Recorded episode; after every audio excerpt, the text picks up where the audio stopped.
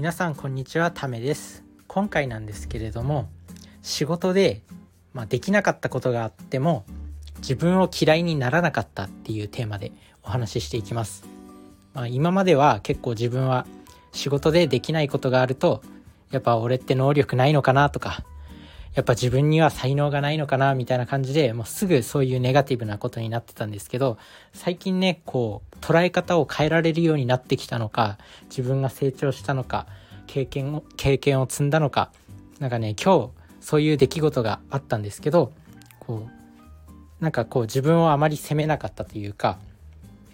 捉え方が変わったっていう、ことなんですけど、それどういうことがあったのかっていうと、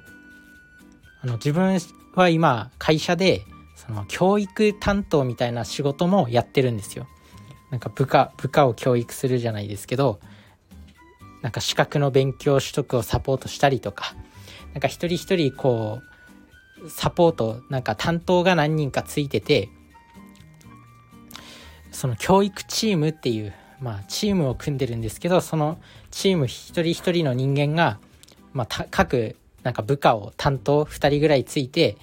なんか勉強を教えたりとか、なんかそういう仕事をしてるんですよ。仕事を教えたりとか、そういう担当をしてて、で、さらにそのチームの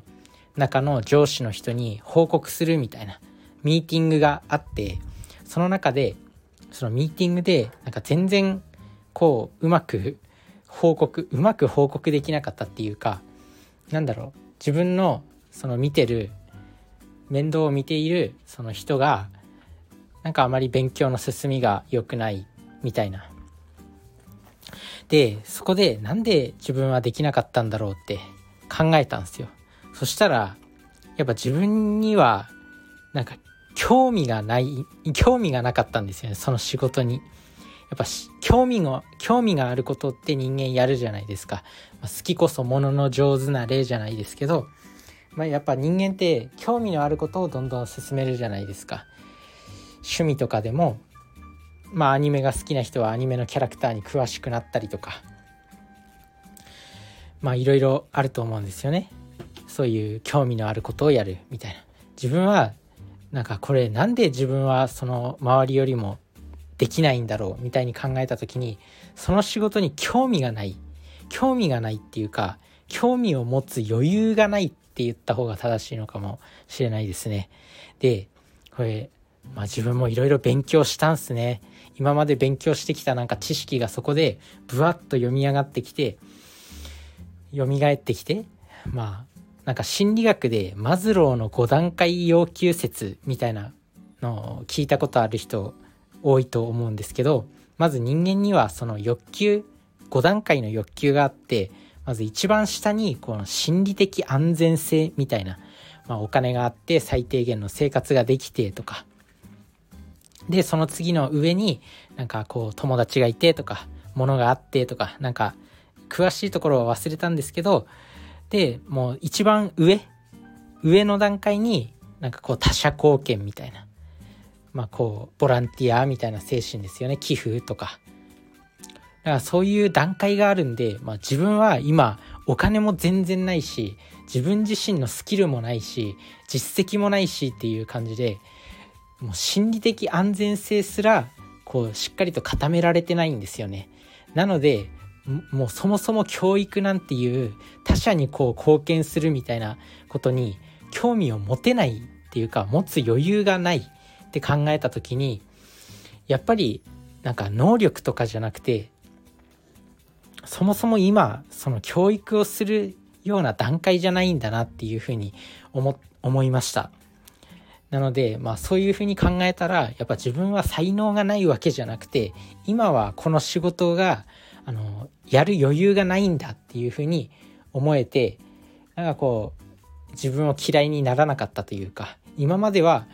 なんで自分ってできないのかなみたいな思っちゃってたんですけど、そもそもこの自分の状況を考えた時に、他者に貢献できるほど、他者に教育できるほど自分に余裕を持ってなかったんですよね。なので、そうやって考えたら、自分を嫌いにならずに済んだっていうお話です。で、このね、マズローの5段階要求説、この一番下の心理的安全性っていうところ自体がもう満たされてないので、他者貢献できない、このね要求説を知っててよかったなっていうふうに思うのと、やっぱ勉強って大事だなっていう、こういうところでやっぱ武器になる、自分のメンタルを保つのにも役に立つし、こうやって話をする時にも役に立ったりする。で、これをね知った方も、もしなんか自分にはできないみたいな仕事があった時に、それはなんでできないのかって考えると、意外とこういうね、そもそも自分の才能のせいじゃないっていうところに行き着いたりするんで、そういうふうにちょっと考えてみるのもいいんじゃないかなっていうふうに思います。本当にちょっとね、その会議でなんか自分がうまく発言できなかったんですよ。その教育がうまく進捗が進んでない原因って何だと思うって聞かれた時に、